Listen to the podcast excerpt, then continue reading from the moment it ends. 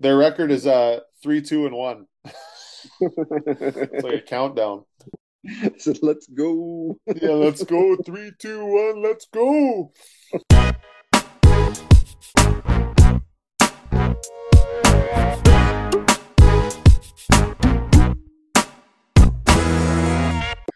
Come on in to the MJ Sports Pod Season 1, Episode 7. We're here with you, Mike and Josh, again. We have a special guest coming to join us on the show this week. Uh, Josh, how has your week been? Life a little more peaceful in terms of illness in your home?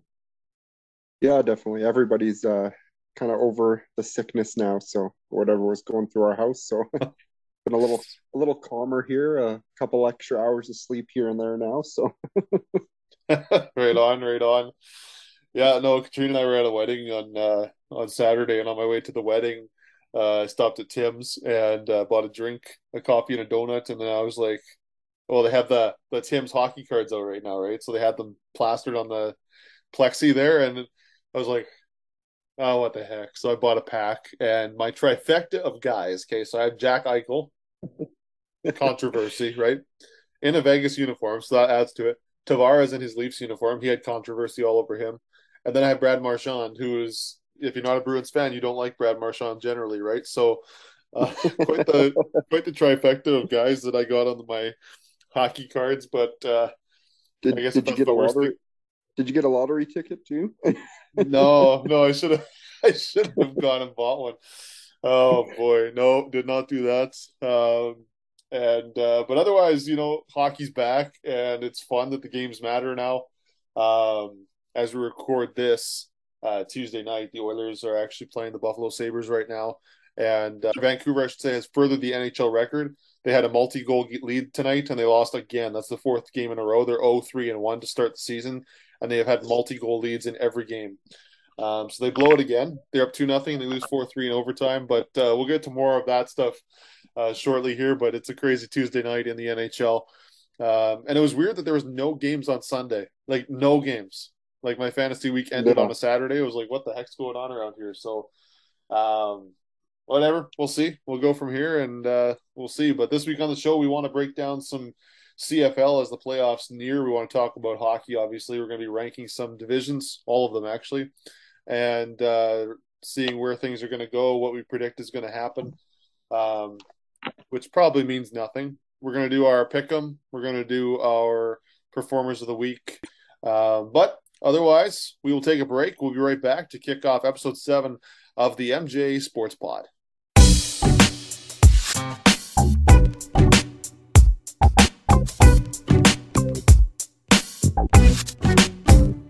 Welcome back to the MJ Sports Pod Season 1, Episode 7. And we're pleased to welcome our second guest, we had uh, Nate on, our youngest brother Nate on a few episodes ago, and David's here with us today. David, how has your week been going? Not too bad. Pretty Not good. Bad, pretty eh? good. can't complain. Can't complain. Uh, right on. Well, we want to break down CFL, David. Uh, you are a huge Stampeders fan. We have highlighted that on the podcast. We've also talked about your Eagles uh, being now six and zero oh as we record this a little bit too. Um, but we don't really venture into that because my team's bad, so we kind of steer clear of the NFL right now. But oh, we are here. We're here to talk about the CFL first. Um, last week, close games. So Montreal takes Ottawa 34 30. Hamilton takes Calgary 35 32. Toronto takes Edmonton. Edmonton has one more chance. One more chance. And it won't be with Cornelius to break that home streak because he's injured his spleen. There's an injury you do not hear every day. Uh, so Toronto wins that one 28 23. They are a win away of hope from hosting the East final. Uh, then Winnipeg, who's hosting the West final, loses 40 to 32. Collaros didn't play in that game. I feel we have to mention that because he's 34 and three or four as a starter for Winnipeg. That's, and I've watched it way too many times. Cornelius injured. yeah, he's probably like just done with the whole team. Uh, mad he signed a contract extension. But David, tell us what is going on in Calgary. Um, up and down year for them, but we want to hear your analysis because you follow them way closer than we do. Yeah, it's been pretty good year mostly, but now they need to win these couple games to take over second place because they have to beat BC outright. Because uh, BC has a season series there, so it's tough to see them come back and almost have that game in Hamilton, and then the defense just flopped on the last drive and they lost it. Mm-hmm. Um, it's the way it goes, I guess. Yeah, it's kind of funny actually because uh, Saskatchewan has to win these next two games outright, I think, as well. I'm just kidding. As they play the uh, Calgary Stampeders, but um, yeah, it's it was interesting. I watched that game and I watched Jake Maier lead them down the field. Um, with a minute left, scores that touchdown. I think it was 107 left, and I'm like, this is good, right? Because I'm pulling for Calgary. I do it once every eight years, and so I'm pulling for them, and I'm like, you got this, you got this. And then out of nowhere, they score. Hamilton, that is, scores a touchdown with what was it, 15 seconds left, something like that. Yeah. And it was just like, whoa, they got a good return. It wasn't like it was just deep bomb after deep bomb, but I mean, double coverage catches and everything. But, um, yeah, like, how do you think? Like Carey, I think will finish with the as leading rusher in the CFL this year, right? He's had a good year. Um, we have debated on this podcast the quarterbacking situation in Calgary. Uh, what is your thoughts on uh, Bo Levi Mitchell? Is he gone? If so, where do you think he goes? Josh has been stuck on Toronto for a while. I think Saskatchewan. I hope Saskatchewan, um, unless Fajardo. See, we were talking about him going to Saskatchewan. And I said, yeah, Fajardo's got to change a lot of things if he wants to change that narrative. Next game, he goes out and throws for 300 yards in Winnipeg. I'm like, okay. And then the defense was terrible. So, what do you think on that? Uh, were you surprised to see the switch midseason? Uh, what is your thoughts there? Um, I wasn't super surprised. Um, the way Maier played last year, um, and how Bo played last year and the start of this year, kind of was inevitable. Um, I think Maier's the guy to go to now. Mm-hmm. I don't think Mit- last year when Mitchell was struggling, I figured you know like maybe by the end of the year he'll figure it out or whatever because that was right after COVID, but. Mm-hmm still hasn't really made any improvements. And I mean, he has been in the league for like 10 years or something like that. So, well, that's not as, that's not still that young, like rookie QB that he was when he was first like starting and setting records and stuff. So, mm-hmm. and do you remember early on in Mitchell's career when he was the third string quarterback? I remember them bringing him him in like one play before halftime just to heave these balls because they're like he has the arm on the team. Because I think I think the season when I watched it, it was Kevin Glenn and Drew Tate, and then like all those names are like that's how long he's been in the league. But Kevin Glenn, I mean, has been around. Kevin Glenn the QB, the QB destroyer everywhere he went. he go as a backup and he start the season. Oh yes, yeah, I remember that when Mitchell he they'd bring him out right before halftime. He'd throw like a fifty-yard hail mary to Rogers in the end zone, and like, he had the highest QB rating of the game. Yeah, it was just uh, just crazy. But you mentioned uh, you mentioned having to win those games outright against Saskatchewan. Saskatchewan obviously is going to be fighting for that. I remember when the schedule came out. I remember you and I talking about like, will those games just be backups playing? Like, will playoffs be secured by then? And here they're like some of the most meaningful games of the season for both teams. Mm-hmm. Um, BC has Edmonton and Winnipeg to finish off and Collaros will play in that final game. Not not the whole game, but he's going to play some. And in Winnipeg, I mean, I've been there. I've I've watched Winnipeg lose at home. Their only home loss in the last number of years. Um, but otherwise, that that fan base is just I don't even know the word to describe. They're on you all game. Um, yeah, easy. Yeah, but um, so like, I mean, that could happen. Uh, the Lions obviously they can they still they hold the upper hand in a sense. Then if Calgary has to win upright or outright, no land ball in the brain. Uh, but um, but like it's it's going to be an interesting finish. And then Hamilton and Saskatchewan are tied for the crossover. Uh, we're trying to figure out what's going on there. Um, crazy stuff. Today, yeah.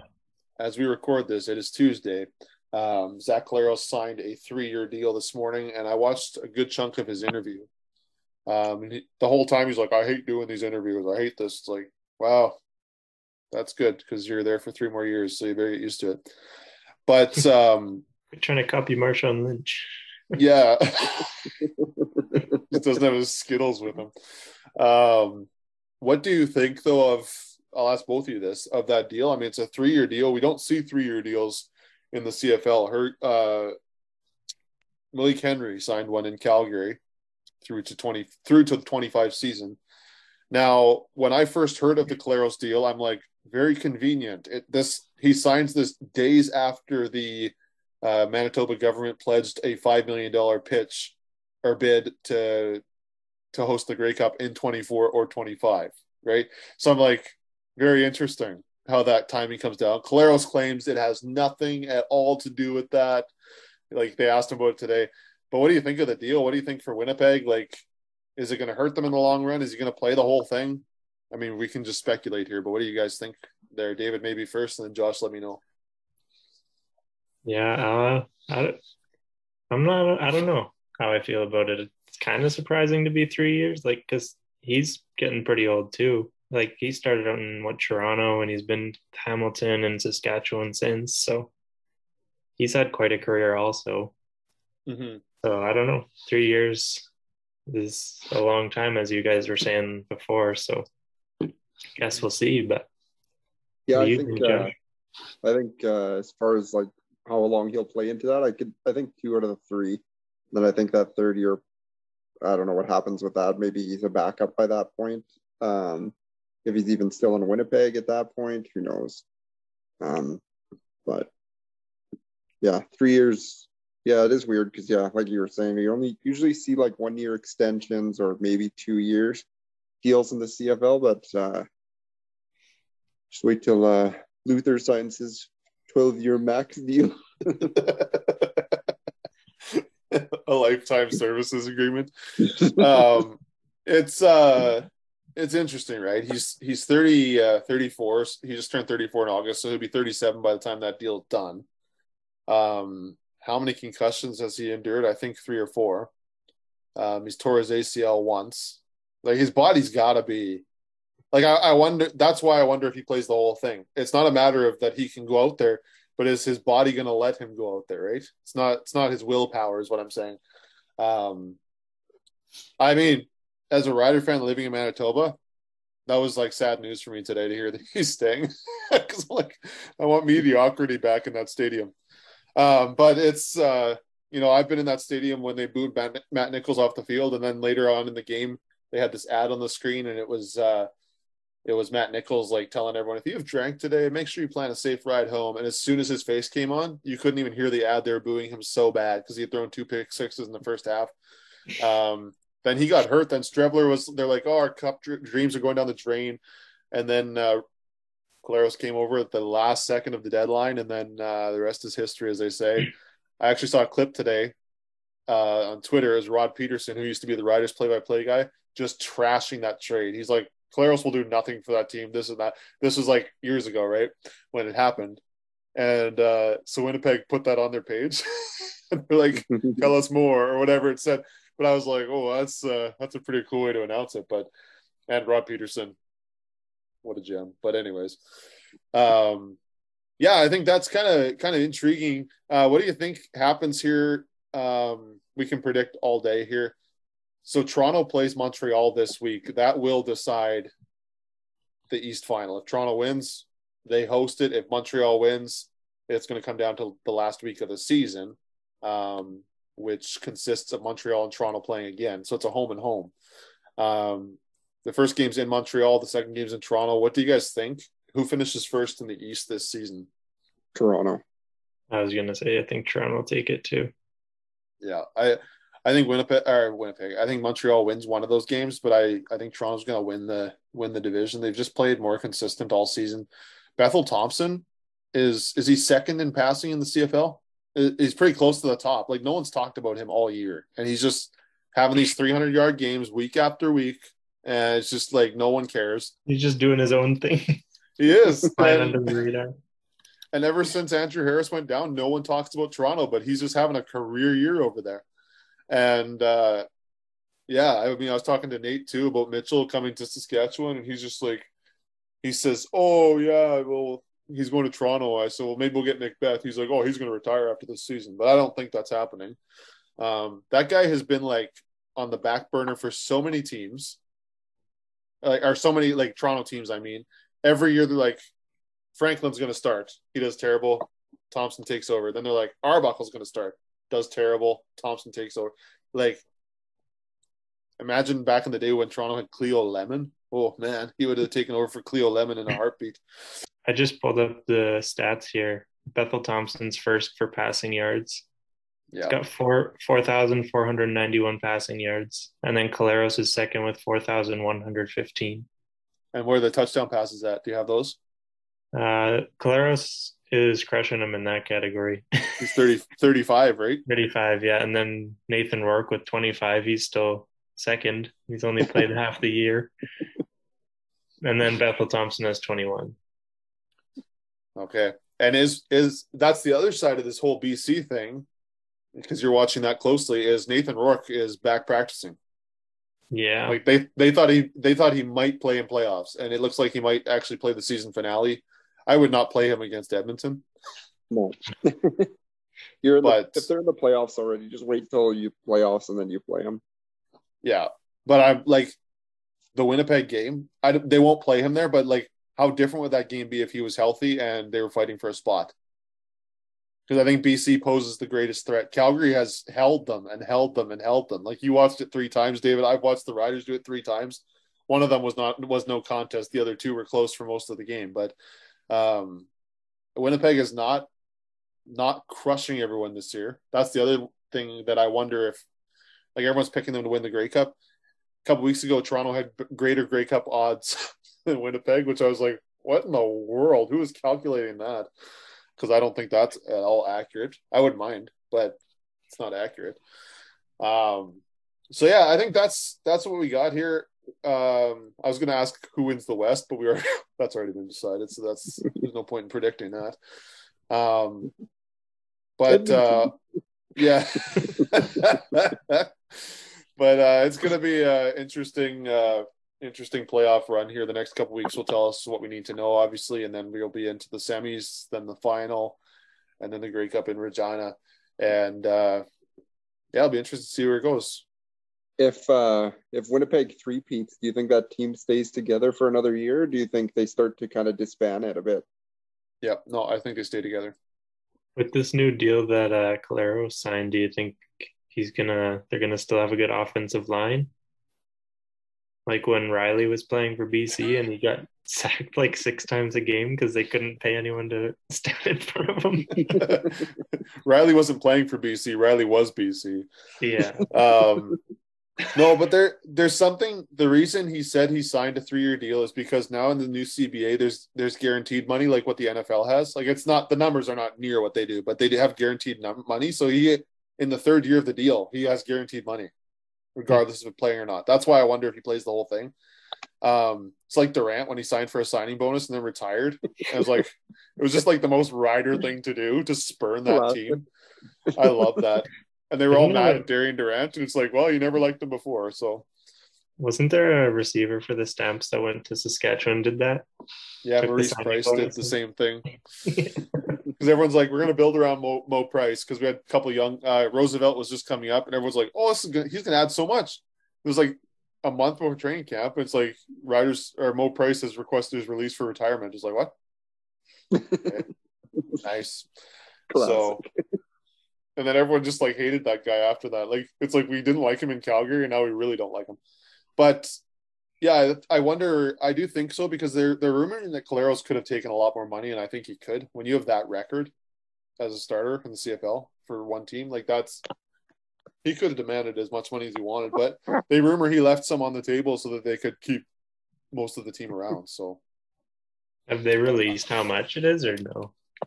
I saw something about being around five hundred fifty thousand for one season, but I don't I don't know how it all breaks down with the guaranteed stuff. Like the CBA is all new. Um, because then they asked him, they said, "Why did you sign a one year deal last time?" He's like, "Oh, I wasn't I wasn't like not committed to this team. I just the CBA was in flux." I'm like, "Okay, sure, Zach." No, but it's uh it's very interesting how that all works. So but we'll see. We'll see. The CFL is a fun game, and um, see what happens in the West and the East as they solidify spots. Um, our brother Nate is just loving that Hamilton might beat Saskatchewan out, and I'm just praying Ottawa comes up with a miracle two games because that would just be awesome. Can you imagine? Oh, I, I Arbuckle just leads the way. I hope so.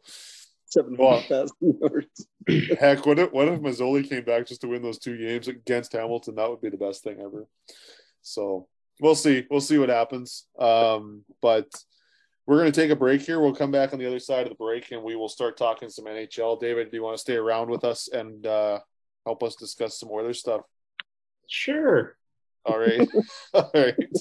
We'll be right back on the MJ Sports Pod.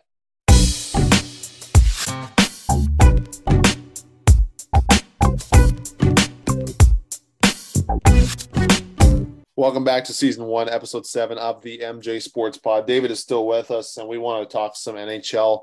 Um, all three of us are Oilers fans. David and I went to an Oilers game last year, and uh, Florida beat on them six nothing, and uh, got to boo the team off the ice with like like a loyal Oilers fan. And there's another guy in the bottom corner that threw a jersey on the ice, but we've since improved. David and I had the fortune, the good fortune of seeing Mikko Koskinen play like himself, and uh, so we're back to it now. Uh, we have Jack Campbell and Stuart Skinner in the pipes.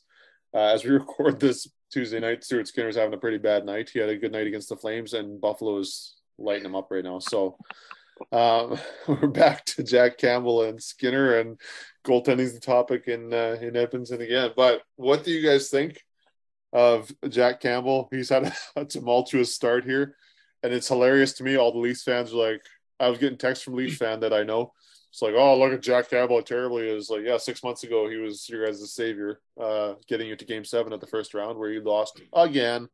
So, um, what do you guys think of Jack Campbell so far? I mean, we haven't seen tons of games, obviously, but uh, promise there. Or what do you think? He's a sieve. I'm just kidding. no, I mean it's only what we're three games into the season. Like everyone needs to calm down. We're three games into the season, and Skinner and uh, and Campbell have played the same amount. Each played one and a half.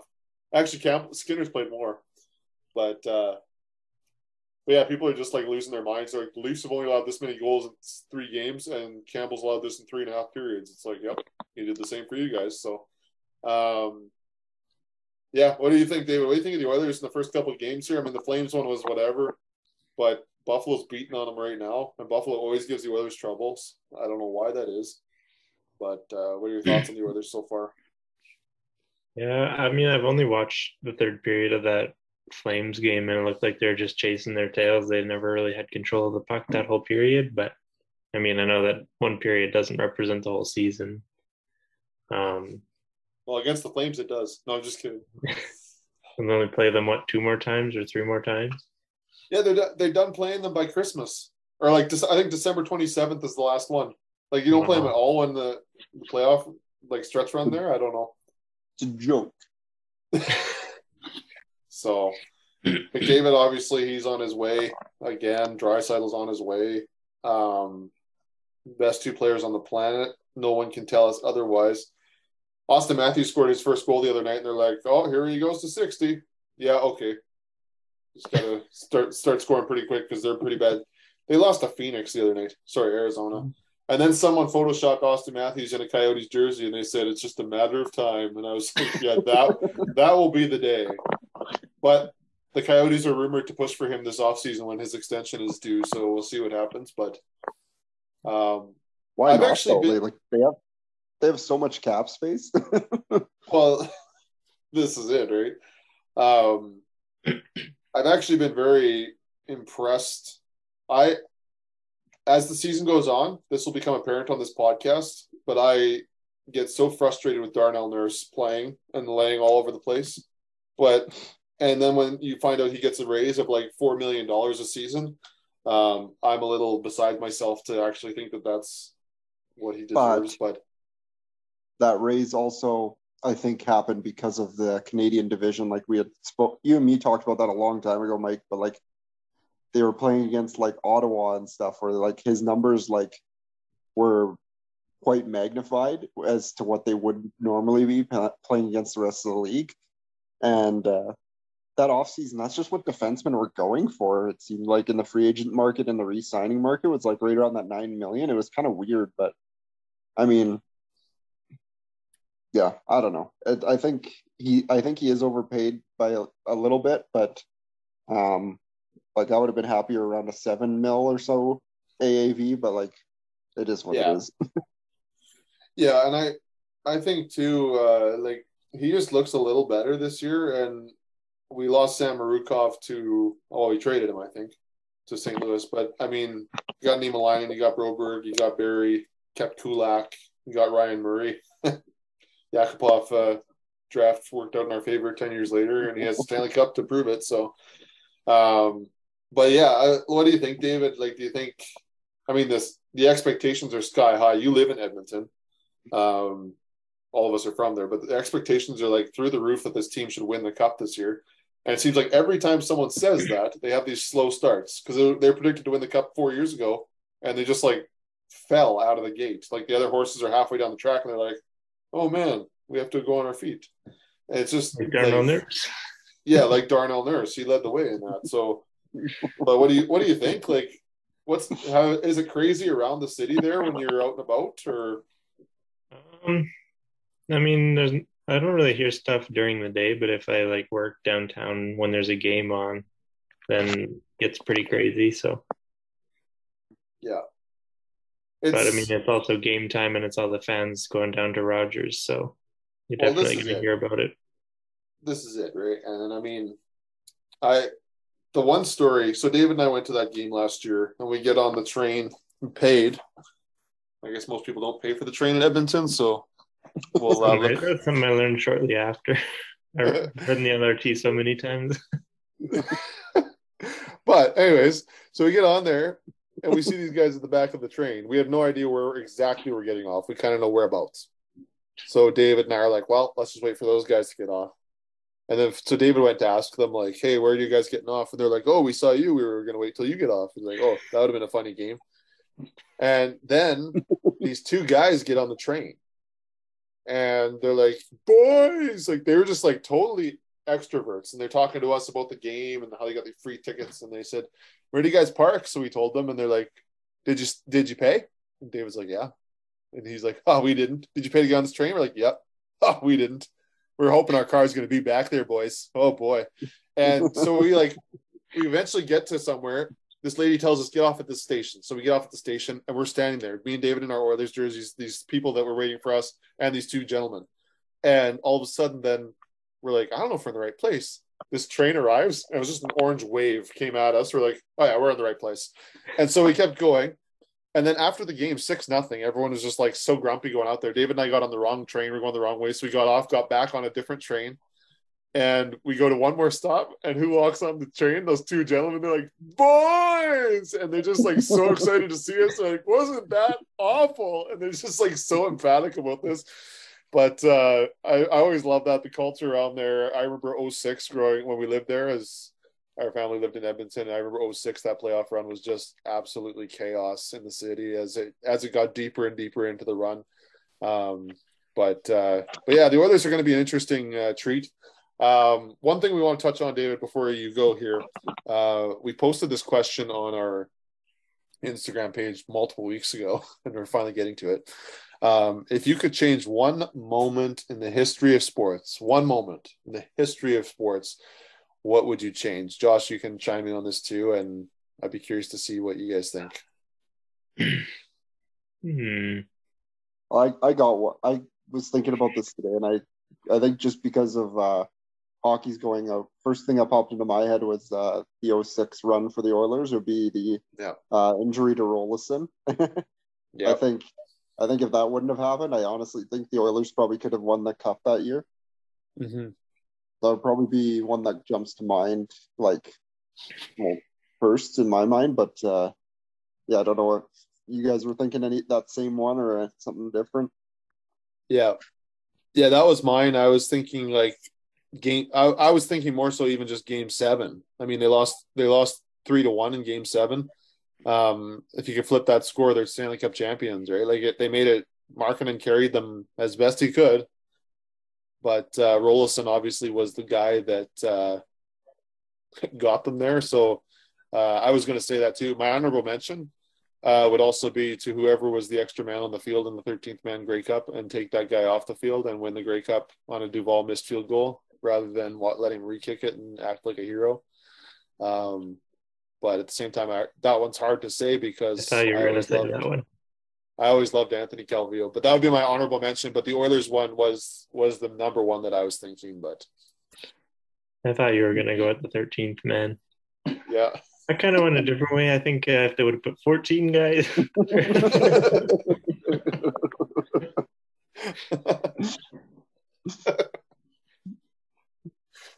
you have too many men, just I go for it.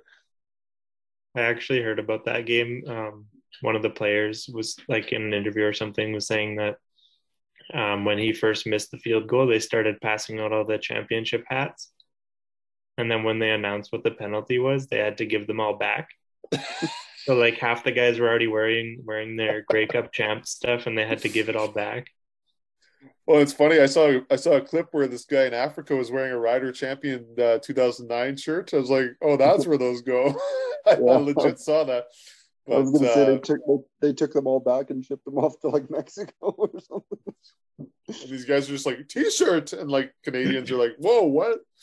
But uh yeah, what do you got, David? Do you got a moment that you can think of that I mean, you've watched your stamps lose a few Grey Cups, you could change those. Um Yeah, I was thinking the one. Uh, I can't remember who was carrying the ball, but the one against Toronto in the snow, and the guy fumbled it like inside the five. Toronto ran it back, and that's like what won them the Grey Cup mhm. Kamar Jordan. fourth, late fourth quarter. So Yeah. that was a tough one to watch. Yeah. You know, I went to someone's house to watch that game here where I lived. I wasn't married at the time, so I had like a free evening and they're like, Yeah, come on over. So I was like, okay. So I went over there and uh I had put on my social media before I went there. I said it's gonna be like 24-18. Toronto's gonna win this game. And they're like, Oh yeah, whatever. Have you seen Calgary this year? I was like, Yep. And then after the game, the guy asked me, he's like, How did you predict that? I'm like, Well, just my connection with the Lord. No, I'm just kidding. I didn't say that, but um it was Time travel. yeah, time travel. I was already there. But uh but no, that's yeah, I mean that's well the other one, David, that I think of with Calgary is uh was it Buckley that went around the edge against Ottawa? It ended up going to overtime. Like if he, he scores that touchdown, the game's over. yeah, the guy So- like just barely hit his foot enough to knock Ab- him over. Was it Abdul Kanneh? He just hit his heel, like double Yeah. plus the heel. Man, I love that because I well, you know I don't like Calgary and you don't like Saskatchewan, so they're not gonna hide that here. But I remember watching that and I was because I thought Calgary's gonna win this thing. Ottawa's played a great game. Henry Burris had led the way, and then boom, it did not end that way. So Smiling Hank. smiling remember Hank. with that game i was um in winnipeg that for like the week before and i drove the whole way home from winnipeg it was like a 12 or 13 hour drive hmm and then i like got there just in time to watch that and then they lost in overtime oh, we should have kept driving. Yeah Yeah. Well, right on. Well, that'll that'll wrap that up. I'd be curious to know. There's lots of other ones we can choose, um, but uh, I know Leafs fans would just choose many round ones. But it's been a joy to have you on the pod, David.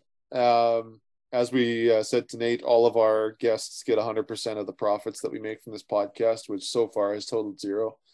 Um, just just wait till you monetize then i'm loaded you didn't say from this episode alone you just said from the podcast true enough. True enough.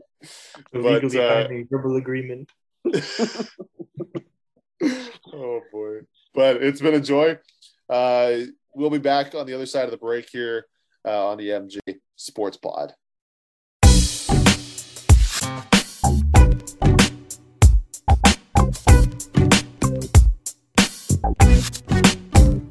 well welcome back to the mj sports pod mike and josh with you uh josh we're looking at the uh, divisions here we said we would rank them and I hope we can keep our bias out because there's already games that have been played, so the rec- there's records there already. But we want to break down all four on this episode of the podcast.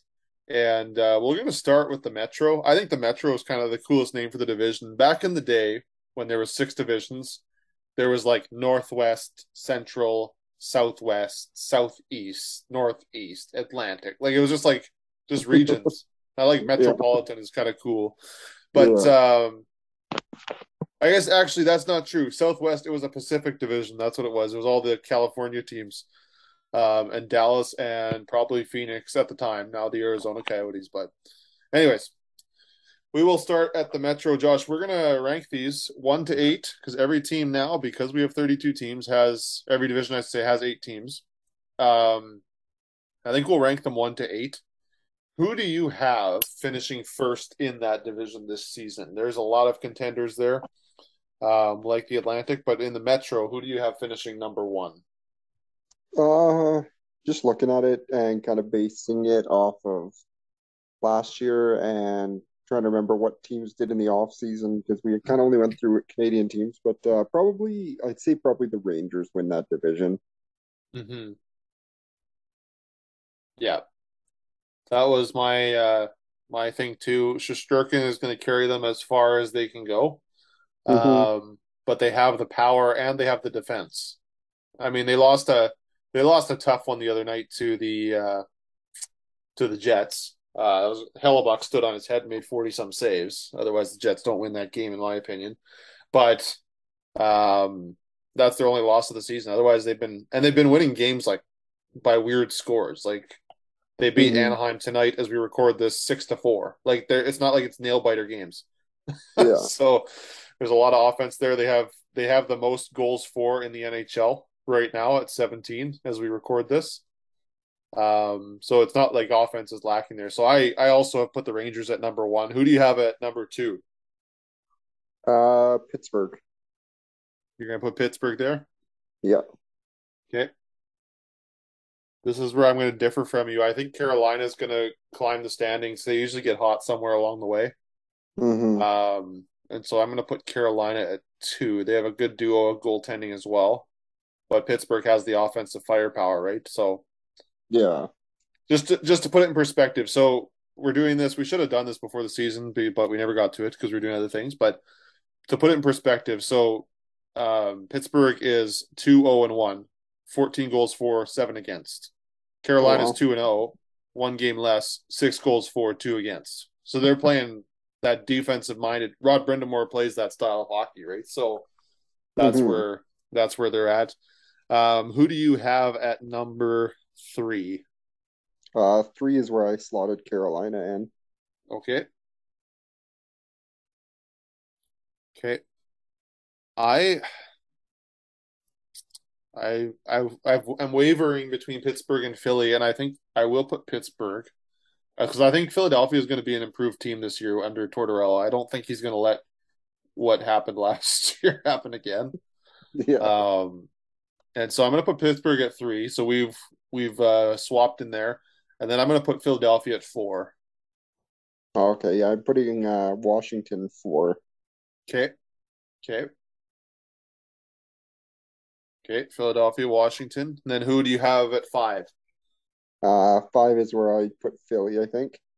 Okay. Okay, I'm going to put Washington there. So we've swapped again. And then six. So now we're left with the Islanders, the, the Devils, and the Blue Jackets. And where are you seeing there for number six? Six. Uh, I think I put Columbus there. I think, yeah. Okay. Blue Jackets. You know, I'm going to put the Devils. I think they're going to find something this year, and just not yeah. not be last. my only my only concern with the Devils is just the goaltending situation. Like if Mackenzie Blackwood can be healthy, I think they got a good tandem there with him and Vanecek. But he's mm-hmm. just had he's just struggled with injuries and lots of stuff going on. So that's my only well, I, wor- worry there. yeah, and I think they're better with Vanecek at number two than uh, the many people they brought in to try and solidify that position when Blackwood's yeah. been hurt. Yeah, but, I agree. Like you say, when Blackwood's healthy, that team is very much uh, a force.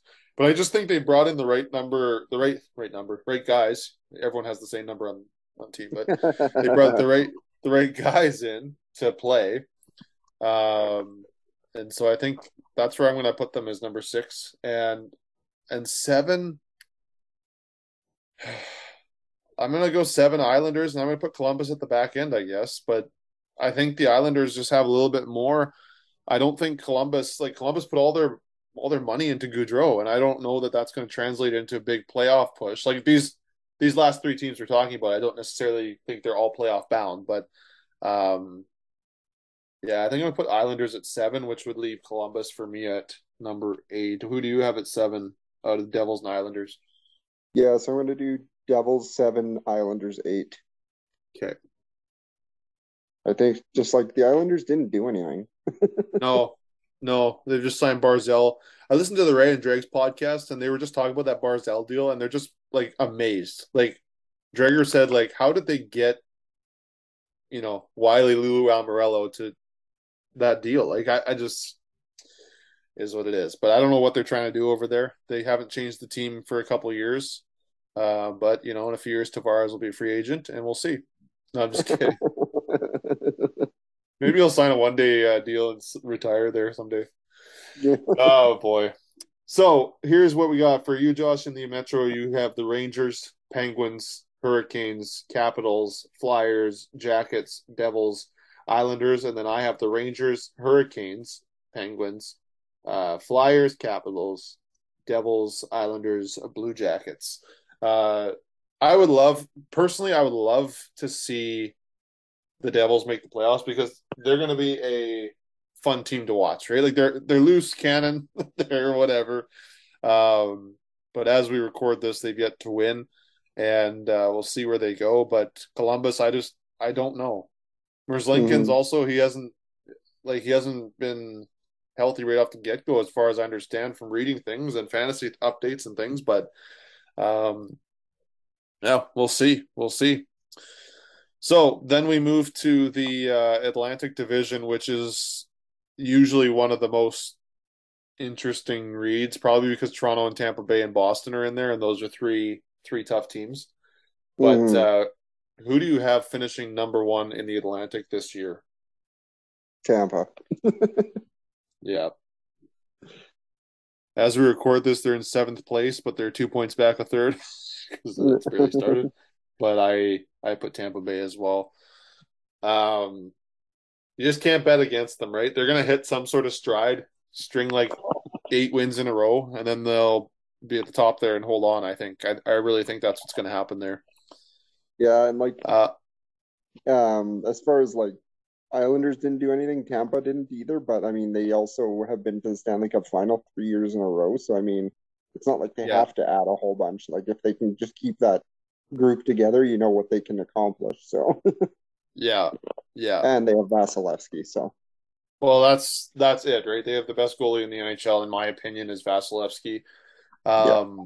That could be up for debate because he doesn't like he steals playoff games for them, but it's they have enough offensive power. He doesn't have to be a star every night. Like I, I also think Juuse Saros in the in Nashville is one of the best in the NHL too. But he also he has to steal games for them to in in order to win, right? So Mm-hmm. Uh, kind of goes both ways. So, but yeah, I'm I'm in agreement there. Tampa's gonna be number one in my opinion to finish that division. Who do you have at number two? Oh man, this is kind of where I'm struggling to be honest. Like, I want to mm-hmm. say Toronto, but like now that Matt Murray's out, like yeah, uh, it's hard to like. I don't know. I think, I think Florida's taken a step back. Boston's got lots of injuries. I think I'll stick with maybe stick with Florida. Okay. You're gonna say Florida. I yeah, I don't know. I've I've wavered on Boston too because Boston's just one of those teams that even if they are injured, even if they're not, they have these moments where they they just like, yeah, we're still here, just so you know, kind of thing. yeah. So I think I'm going to put Boston at number two. Yeah, yeah, because I think Swayman and Ullmark that tandem worked very well last year, and I think it'll do the same this year. Mm-hmm. Um, and they got their guys right, like like you said, there's there's injuries, of course, but they haven't like Bergeron came back. Like you know what I mean? Like they haven't really changed the team. Yeah. There's there's going to come a day in the next few years when this team rebuilds, and those fans will just be frustrated. But it is not this year, I don't think. No. so who do you have at number three? Then you have Tampa Bay and Florida. So you got the Florida teams out of the way. Who would be number three on your list? I think I'd throw Toronto there at three. Then. Okay. Yeah, I I also am going to put Toronto. Um, I don't think they win the division, obviously, because I said Tampa would, but I like Toronto's going to make the playoffs, so I, I want to have them up there. Um, but man, like tonight, Kallgren played against the uh, Coyotes and they and they lost. Ken Samsonov had that, and Murray's out a while. Like it's not like he's out four games or anything, but um, can they have that uh, continuity with their play? You know what I mean? um, to keep mm-hmm. keep propelling forward. So I'm going to say Toronto at number three. Uh, then I'm going to put Florida at number four. Um, I think they get a wild card spot, but I don't. I don't think they're going to be the President's Trophy team we saw last year at all. Um, no, you you lose Weegar and Huberdeau, and what's his name came in that. No, I'm just kidding. That was a prospect, but uh, like I think I think they've just lost too much of their key pieces to be that team again. Yeah, um, that's cool. Pl- playoffs, I think yes. I think Bobrovsky and Knight can do it together. I I don't have tons of faith in Bobrovsky anymore, but Spencer Knight is up and coming, and I think they can do it. Uh, make the playoffs, that is. So I'm going to put them at number four. Who do you have at number four then? You have Tampa, Florida, Toronto, and then who? Uh, then Boston. Okay. All right. So we have the same four teams for the top four. Um, who do you start the bottom half with? of of so who's left is Detroit, Montreal, Buffalo, and Ottawa. Who's number five for you? Uh, Detroit. Okay, yeah, I that's who I had written down here too. I think Detroit. I think this might be the year. I don't know if they make the playoffs, but they're definitely going to fight. It's not going to be the same yeah. Red Wings team we've seen years past. So, yeah, no, um, I agree. and and I think they found a gem in Ville Husso there with their goaltending with Nedeljkovic and him. I think oh, yeah, there's going to be sure. some some good stuff there. So, uh, yeah, Detroit number five. Uh, so now we're getting down to the uh, the nitty gritty. um, who do you have? Montreal, Buffalo, Ottawa. Who's number six for you? Ottawa. Yeah, yeah, that's who I put too. I think we'll probably have pretty similar bottom four. yeah, and then who's coming after that, Josh? Buffalo or Montreal? That'll tell us your seven and your eight, I guess. Uh, I'm gonna go Montreal then Buffalo. Okay. Okay. I think Montreal just they did add like a little bit this year, and they got their some of their prospects coming up now. So I don't know. I just think I think they're a little bit further along in their process. Like I know they finished last last season, but I think they're a bit further along in their process than Buffalo is at this moment. Yeah, yeah, I I was wavering to put Buffalo above Montreal, but I I agree with you. I think there's they're finding a way. Um, mm. like tonight, Montembeault led them to victory. Like Allen was away, his his uh his wife is giving birth to one of their children, so he's away for that. So it's not like he's injured, but um, first couple games, he they've looked pretty good, right? So mm-hmm. um, I'm going to put Montreal there and then Buffalo too. Buffalo, I think, is going to be a fun team to watch, just like the Devils. I don't think they're making the playoffs, but uh, they're they're building something there, and I think Granato, the coach, is uh, rolling in the right direction with that team. Like he's all about work ethic. He, he reminds me a lot of Woodcroft, like some of that philosophy, you know. Mm-hmm. Um, but I think so, yeah, and I think tonight Montreal beat, like I said, Montembeault led them to victory. They won in overtime, and Kirby Dach got his first as a as a uh, Canadian. So does that spark him and start him? Monahan it has just collecting points there. Monahan was the guy that everyone's like, oh, why did Montreal get him? And here he's like already got like four points or five points, I think. So it's never too bad. No, exactly. But uh, but yeah, so yeah, I'll just run through run through this quickly. Uh, for for you, you have Tampa, Florida, Toronto, Boston, Detroit, Ottawa, Montreal, Buffalo, and then I have Tampa, Boston, Toronto, Florida, Detroit, Ottawa, Montreal, Buffalo, same bottom four, different top four. Um, any any final notes, Josh, on the East? Uh, I was just gonna say, like, I think it's in a few years here we're gonna see uh like uh teams like Buffalo and LA climb. Like, it's kind of hard to think of Buffalo being near the top, but I think like just the way they've gone about, like with the Eichel trade, even and like, I just think mm-hmm. uh like I just think in two or three years you're gonna see teams like Buffalo and LA and Montreal and like these teams start to climb it uh, ahead of all some of these other teams and like Ottawa and stuff. I can see all these teams starting to like two or three years from now, like we're going to be talking like they're going to be top of division teams just because they're kind of going like they've they're all teams that have kind of done a rebuild in the right way. Like I know Montreal's like they're just kind of a weird team because they were like Stanley Cup Finals, the worst team, and like kind of all over the place. But I think they kind of revamped their whole front office and yeah. their kind of philosophy towards like getting this team back to where it needs to be. So that's mm-hmm. kind of just final words on that, I think.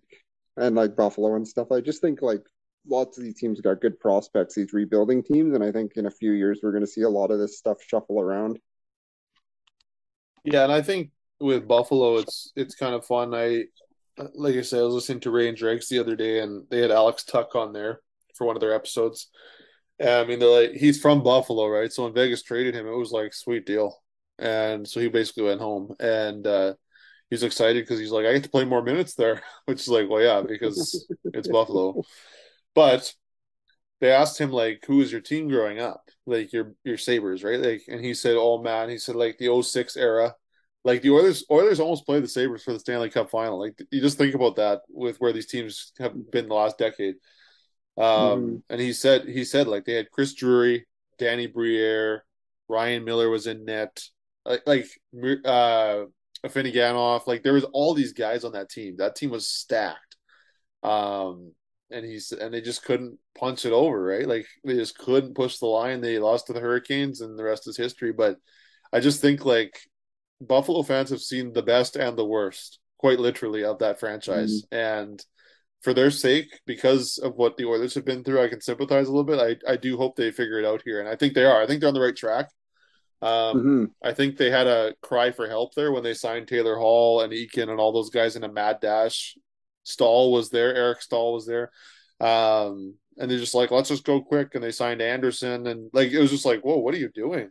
And then all those guys have since left, except Anderson because mm-hmm. he doesn't age. And but I mean, you know what I mean? Like, and so now they're they're trying to build it from the inside out. I think the Eichel deal was what needed to happen. Um, and I mean, Eichel, you know, he trashed them when he left. Like, it's the loudest I've heard this building. It's like, oh, it's probably because you're not there anymore. And mm. he kind of got full of himself. And it's like, well, you can't be in Buffalo, right? Like, yeah, I remember that. So, but it's interesting. Yeah, I, I just like say, saying Ryan Miller's name again in Buffalo. It's crazy how like his career is crazy because like he was so good, and then mm-hmm. after those Olympics, like he just fell off a cliff. it's just mm-hmm. like bounced around to a couple different teams and just like never regained it. But like when he was in Buffalo, he was unreal. He was so good. Yeah, yeah, yeah. It's uh like he went to Vancouver, which was a weird deal. I remember Vancouver signed, we are all excited. Mm. It was mm-hmm. like, okay. Um, well, first he was in St. Louis, right? He went to St. Louis first, and mm. the trade was for Halak, I think, too, or did it go the other? Yeah, I think Halak went to Buffalo in that trade. Um, it was an interesting trade, nonetheless. And then, uh, and then he went to Vancouver, and I don't remember who, if he stopped somewhere else, but he did finish in Anaheim, backing up Gibson, which was was good. Like he was perfect as a backup. Like you play every five games, he was good. But he mm. was, yeah, his, his, starting caliber did go down after those Olympics. I would agree with you. Um, but he finished his career on his note on his terms. Uh, one of my favorite Ryan Miller moments was was it Lucic that charged him uh, when he was in oh, Buffalo, yeah, I think, Lucic. and he swung that goal stick so yeah, hard the mask went flying. And uh, he's just like, oh, the gutless play, gutless play. And Lucic's like, I was just trying to get the puck. Like, that's what Lucic always says. But it's like, oh, okay, yeah. But uh, that was one of my favorite Ryan Miller moments. I also remember watching Ryan Miller uh, as a Sabre on Hockey Night in Canada. The Oilers were playing one night, and so I was like, "Oh, watch this Buffalo Toronto game," and that was when Buffalo had this good team, um, and they were just starting to wear the Buffalo Slug uh, jerseys, so it was like, "Oh, they're okay, but they look terrible." Um, but I remember Ryan Miller was in net, and the Leafs went up five nothing in the first, and they pulled him. They put Biron back in, or in for the first time, and then the second period, I remember they they're like Miller's going to start again. The second period, I'm like, huh? And wouldn't you know it? I think he let in one goal the rest of the way, and they almost actually came back to win the game. But I remember the commentators like, "This is good. Let him refocus." Like because he was shelled. I think it was ten minutes into the period, it's five nothing. And wow. uh, and I remember Biron came in. I was like, "Oh wow, Marty gets the a work night," and then all of a sudden, nope, Marty played like eleven minutes, I think. and then uh, they're like, "No, we can't trust him. Miller is back in." And uh, they they did lose the game, but I, I that's just one of my fond memories. It was like the guy was going to keep competing to the end, and he was one of the greatest American goalies of all time, right? So mm-hmm. um, we'll never I don't think we're going to see numbers like we used to because you play tandems now. You don't play. Kiprusoff one year played seventy games for the Flames, right? Like it's you don't see that anymore. No. So, and that's another story. Is Mika Kiprusoff? He got traded from the Sharks for a like third round pick, I think. They're like, yeah, you ha- you take him, and that year he leads them to the Cup final. And is like, oh, and beats San Jose in the conference finals, nonetheless. So, anyways, it's just fun stories, but well, Josh, let's take a break. Uh, on the other side of the break, we'll break down the West and we'll talk about the Central and the Pacific. And uh, yeah, if you're not an Oilers fan, mute your. No, I'm just kidding. Don't, don't. Stay tuned. Stay tuned. and uh, we'll be right back after the break on the MJ Sports Pod.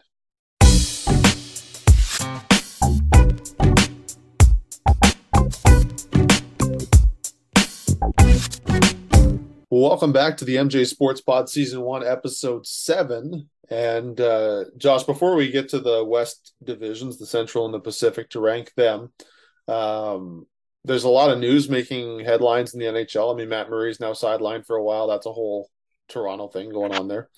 Um, a lot of the good teams are underperforming. Teams that were expected to do well, I should say, like Tampa Bay, as we record this right now, is last in their division everyone's three games in. Like no one's throwing panic, but it's just kind of intriguing to me.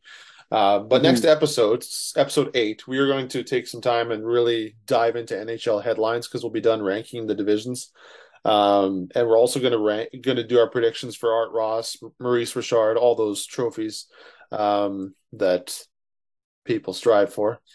Um, not if you're McDavid though; he wants the team trophies. He says so. Um, but we'll do that next time. But we want to get back to these divisions. So we've ranked the Metro and the Atlantic already. Uh, the Central, Josh, give me your number one in that team. And that that division, I think, is the stronger of the two Western divisions. But it's going to be an interesting dogfight this year. Yeah. So who who do you have there? Yeah, I would agree. Central's one of the better divisions. Uh, definitely best in the West for sure. Mm-hmm. First place is kind of a no brainer, I think, with Colorado. yeah, that's who I have in there too. Yeah, I think the Avalanche are going to uh they're they're gonna be good, right? So um they didn't really change the team a whole yeah. lot, like little tweaks here and there. I mean, Kadri left, that's kind of their biggest departure. Um, and Kuemper, I guess, left, mm-hmm. but that was mm-hmm. kind of expected at the end of the year. So, um, yeah, and then who do you have as number two in that division? Yeah, and just a quick side note on Colorado. I saw today too that uh, I know we're touching on headlines next week, but I saw Landeskog's out for a while now too. He's got knee surgery, so mm-hmm. he's going to be missing for a little while too. And there's just lots of like, I've noticed today there's a few names that were popping up that we'll kind of touch on next week, but of uh, guys that are going to kind of be hitting the LTIR already, which is kind of unfortunate. But uh, yeah, that division, second, it's kind of hard. I feel like there's Colorado, and then there's like a definite bottom two, and then these yeah. middle ones. uh, I don't know. Maybe I Nashville. Maybe I think yeah. maybe I'd throw number two. Yeah, that's actually who I had written before you said that. So Colorado, Nashville. Um, number three, I'm gonna put Dallas there because I think as we record this, they haven't lost yet. Like I said, most teams are only a couple games in, but um, and we should have done this before the season. but I mean, yeah. I'm I'm going to put Dallas there because Dallas is one of those teams that just seems to do okay every year. Like they get by, they're not they don't have any real studs. You know, like we've talked on this podcast about Benn and Seguin, what's going on there. I mean, they lost a defenseman to uh to Anaheim, and all this is going on. So, um, but yeah, I'm gonna I'm gonna put Dallas at number three. Who would you put at number three of that division? Honestly, I'm leaning a bit I was thinking about Dallas, but I think I might throw Minnesota there. Okay. They're another team that's kind of intriguing on that. Kind of like I said, mm-hmm. there's just that middle group. It's kind of hard to rank. Well, exactly, right? Exactly. Okay, yeah, I'm gonna put I'll put Minnesota there for you. Uh who would you put fourth behind Minnesota? I'd throw Dallas in there. Okay. Okay. I'm gonna put Minnesota there where you so basically we just flop that. Uh so we have Colorado, Nashville, Dallas, Minnesota on my side, Colorado, Nashville, Minnesota, Dallas on your side. Number five, who do you have there? Uh St. Louis. Yeah. Yeah, that's who I put there too. What about number six? Winnipeg. Yeah. Yeah, I think we're going to go the same direction here now to the bottom. okay, give me your give me your last two here in in the order you want them. I think Arizona, then Chicago. Yep, that's what I'm leaning towards too. In the long run, I think that's going to be the case. Yeah, because I mean, Chicago could still be decent, but Kane is gone at the deadline by the deadline for sure, and yeah. possibly Toews as well. Mm-hmm. And that kind of leaves you with Seth Jones, Peter Mrazek, and then who knows? Caleb really Jones. yeah, Caleb Jones. and yeah, then, uh, no, for real though. Dorkera. oh yeah, let's not forget about him and Kevin. No, Kevin Lankinen's gone. Who's in goal there? It's uh Mrazek. So Mrazek is starting, eh? Oh boy, yeah. There's there's issues in that organization. That's obviously not a surprise to anyone.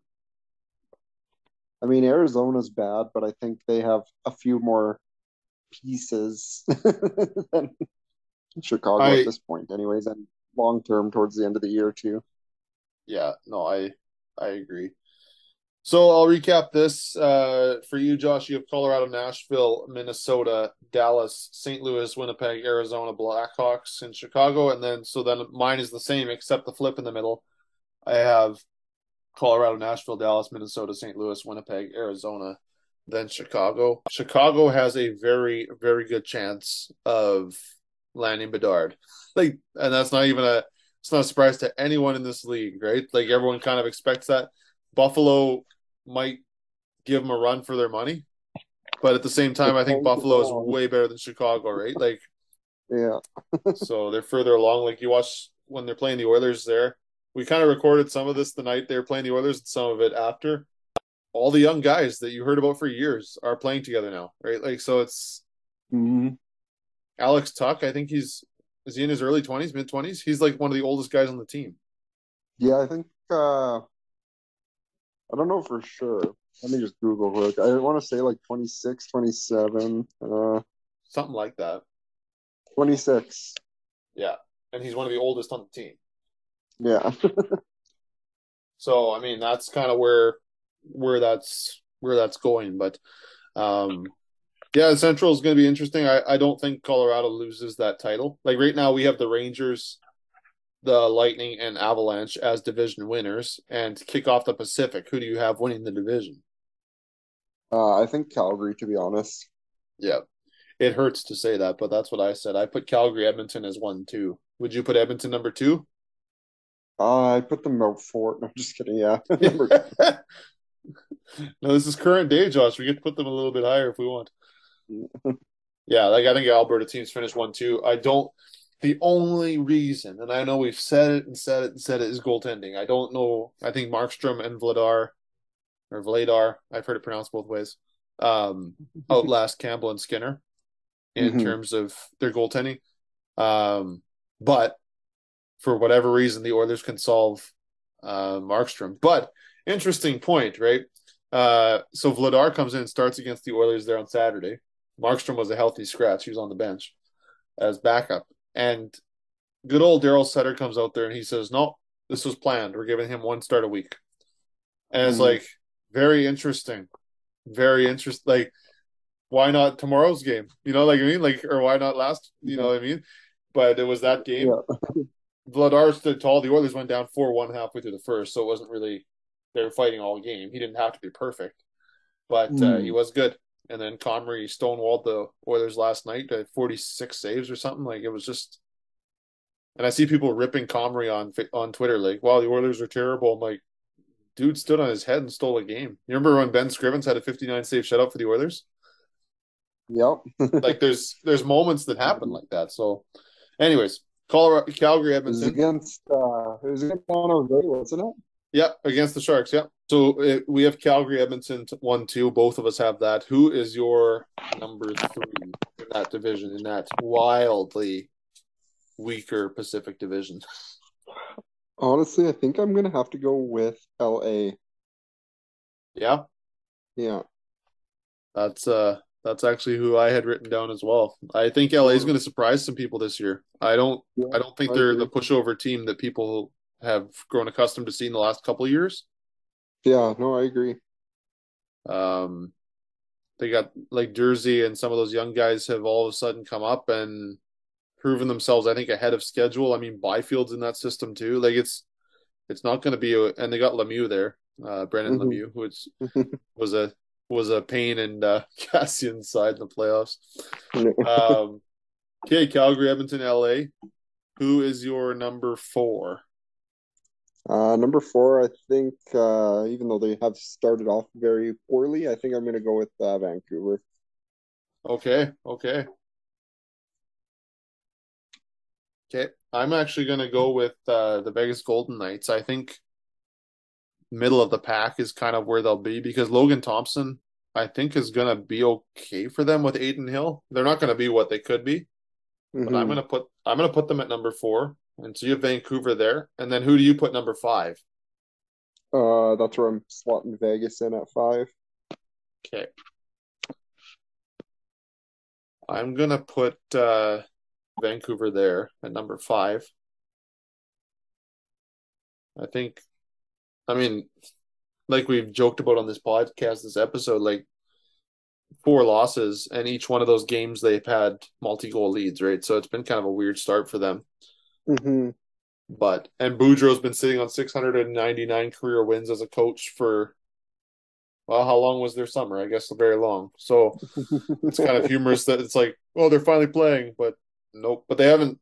They also haven't uh, gotten home yet, and I think they they play very well at home.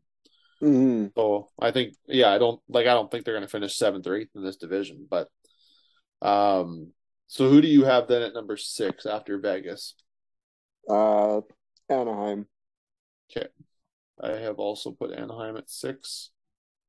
Um, that team's up and coming. If Gibson can stay healthy, they might actually surprise people as well. But that's a big deal. Stolarz is their backup, so I and that's no disrespect to him, but I don't see that being a huge asset Yeah. um, for this division. But um, all right, you put in Seattle or San Jose as seven? Uh, I'm gonna go San Jose then Seattle. Okay. That's my San bottom two there. Seattle. Um, I'm I'm flipping flopping here because I I think I'm gonna actually go out on a limb and say Seattle finishes above San Jose. And that might sound crazy, but the reason I put that there is I don't know, and I've heard this on podcasts, what is San Jose's identity now? You know what I mean? Like besides probably some of the nicest jerseys in the NHL this season, what is their true identity? Like they have the goaltending of Reimer and Kahkonen. They have like Timo Meier, Couture, Karlsson, like this hodgepodge of veterans that they brought in many year many years ago, right? Uh, Mhm. Some through their some through trades, some through signing, some through their own system. Um, and the big guns have left. Thornton and Marleau, those days are gone. Burns gone to Carolina, like some of that. So I, Choo's gone. yeah, the Choo Choo train derailed many many moons ago. Um, but it is. It's kind of like what are what's their goal here? Um, as we record this, this is why we should have done it before the season. But they're zero and five. But I don't don't foresee that being like. It's not like they're going to only win ten games. They're going to win games. Mm-hmm. But I think Seattle added a few pieces more. San Jose didn't do tons in the offseason. So for that reason, I'm going to put San Jose to finish last in the Pacific, and it brings me great joy to put them there uh, as an Oilers fan. But um, but I also, for the fact of Seattle hockey, I think, and it sounds like I'm betting with my heart here, but I'm not. Um, Seattle hockey, I think, deserves a good season after last year. Like last year, we knew was going to be rough um, because Francis decided to to build slowly with cap space rather than throw the best guy on each team on his on his roster. So, um, yeah, I think that's how it's going to go. So the rundown right now is for you, Josh: Calgary, Edmonton, LA, Vancouver, Vegas, Anaheim, San Jose, Seattle, and then I got Calgary, Edmonton, LA, Vegas, Vancouver, Anaheim, Seattle, San Jose. So we kind of that's probably the division where we've differed the most, uh, with the exception of maybe the uh, the Metro. But Mm-hmm. um, yeah, so that's kind of our predictions here. We'll I'll keep the sheet off to the side right now. We have the division champs being the Rangers, the Lightning, the Avalanche, and as I barf, the Flames. So we'll see. Uh, one more thing before we go to break here. Um, we're recording this portion Wednesday night. We've kind of recorded it all over the place this week, but and then put it put it together. But this Wednesday night, uh, the reverse retros are supposedly coming out tomorrow. They've teased them all. A few of them have leaked. It's whatever. There's a lot of concepts out there, but tomorrow they officially come out, and I'm excited to see what some of them are. We already know four of them for sure: Nashville, Vancouver, Edmonton, Columbus. Those are the four that have been leaked and confirmed. There's a lot of um, what's the word I'm looking for? Guesses, I guess, estimates of what what they'll look like, but. Uh, yeah, we'll see. We'll see where it goes. But uh, we're going to take a break and then we'll be right back here on the MJ Sports Pod.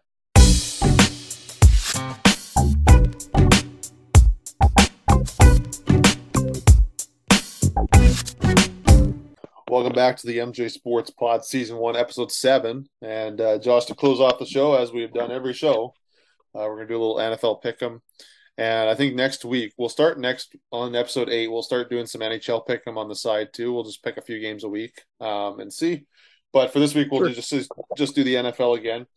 The tally after five weeks is it five weeks or six weeks now? Six weeks maybe? Yeah, six weeks. six. Going in Yeah, going into week I think we're seven. going into seven. Yeah. Yeah, yeah. And so going into seven, you were at 14 wins, 10 losses, and I'm at 15 wins and nine losses. I have come back to take the lead somehow, but I had a good week this week. So, Yeah, I was gonna say I think I only won one of our pickums this week.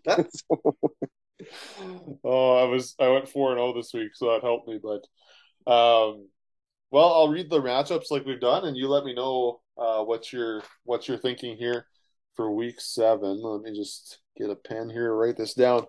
Uh, so Thursday nighter is the Saints in Arizona. Who are you taking there? Uh, I'll go Saints. See, I I'll put you for Nola. I I'm actually gonna go Arizona because I'm starting to lose faith in my team. I'll always cheer for them. But when it comes to beating you and pick them, I think I need to do that today. Um, and who do you have? Uh, Seattle at the Chargers is the one of the afternoon games. uh, Chargers again, I think. Okay, LAC. I'm gonna go Seattle. I think they can do it. I've actually been quite impressed with Seattle a little bit there. Mhm. Uh, then the game that is the Sunday nighter, and it's going to be a weird one. Uh, Pittsburgh and Miami. Tua is supposedly going to maybe play, but Pittsburgh's also very much struggling. They beat they somehow beat the uh, Buccaneers, but it's a weird team. They've already start, had two starting quarterbacks, so Uh, let's go Steelers on that one. okay, that's who I'm going with as well. Copycat. yeah. So like sound like some of your kids. used to call each other terrible names. No, I'm just kidding. Um, and then Monday nighter is the Bears at the Patriots. Who do you like there? Uh, there's a Patriots. Um, In New England, if that helps you at all. I'll just take the Bears, I guess. Okay, I'm gonna take the Patriots. So we see opposite on every game except the the we both think Pittsburgh's going to take Tua down. And no, I'm just kidding. Um, yeah, so let's quickly go over our performers of the week, and we'll wrap the show here with that. Uh, why don't you go first? They'll Yeah. appreciate, they'll appreciate this.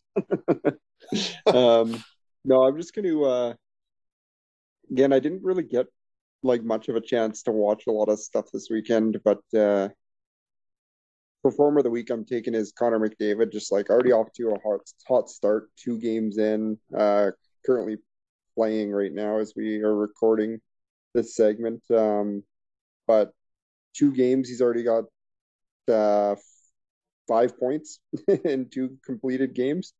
Mm-hmm. So, I mean, he's already on pace. There was a whole thing leading up to the off season too, like how many goals will Connor McDavid get this year? Can he break 50 and all these things? So, I mean, he's already on his way there because uh, what's he have? Four goals, one assist in two games. So he's uh already on pace to.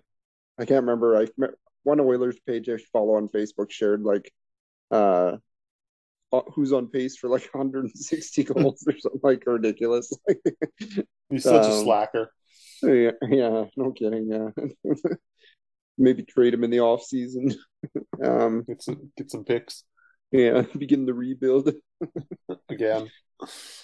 Uh, and then uh, honorable mentions uh, just for our uh, cricket fans out there. Uh, Sri Lanka won their game today by uh, 79 runs. So uh, hats off to uh, Sri Lanka, and uh, hopefully they can keep that momentum rolling. I hope we get a message from someone someday that says, you know, actually, you follow cricket, and I appreciate this because every week you seem to have an update. Maybe, uh, maybe one Um, of our European listeners can let us know. yeah, we got some Sri Lankan listeners. Um, yeah, my performer of the week is going to come from the Indianapolis Colts. Matt Ryan set a franchise record for, I believe, completed passes. He had he went 42 for 58. I cannot imagine chucking a ball 60 times in an hour. Um, and uh, he threw 42 for 58, 389 yards, three touchdown passes, no picks. Um, in a winning effort. The Colts team is off to a weird start. They were playing Jacksonville, so we had to take that with a grain of salt. But like they also had their running back had 42 yards on the ground. So it's not like they didn't it's not like they abandoned the running game at all. Matt Ryan actually had negative four rushing yards, so he actually brought that part down. That was the only bad thing of his day. Um, but I'm gonna I'm gonna list him there, and uh, yeah, I think there's gonna be hockey ones down the road here for me, but uh, that'll be where we're at for performers of the week. Uh, Yeah, I, I totally forgot Matt Ryan even played for the Colts till uh, what was it last week five's game? I was watch kind of watching it as we were recording because it went into overtime, but like I totally forgot that uh, he had played there. hmm Yeah, and it's gonna kind of been a tumultuous start, but it's uh, it's whatever. Their record is uh three, two, and one.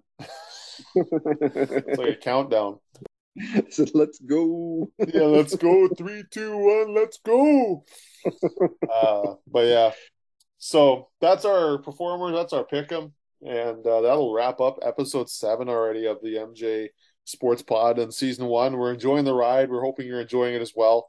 Um, it's uh, it's a treat to do this with you, Josh. It's always fun, and we want to thank David for joining us on this episode.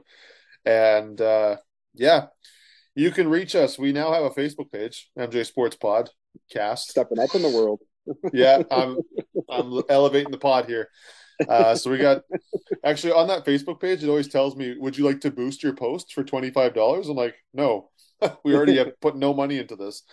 Um, anybody so wants you to can- sponsor this segment, yeah, but uh, you can you can sponsor anyone that wants to.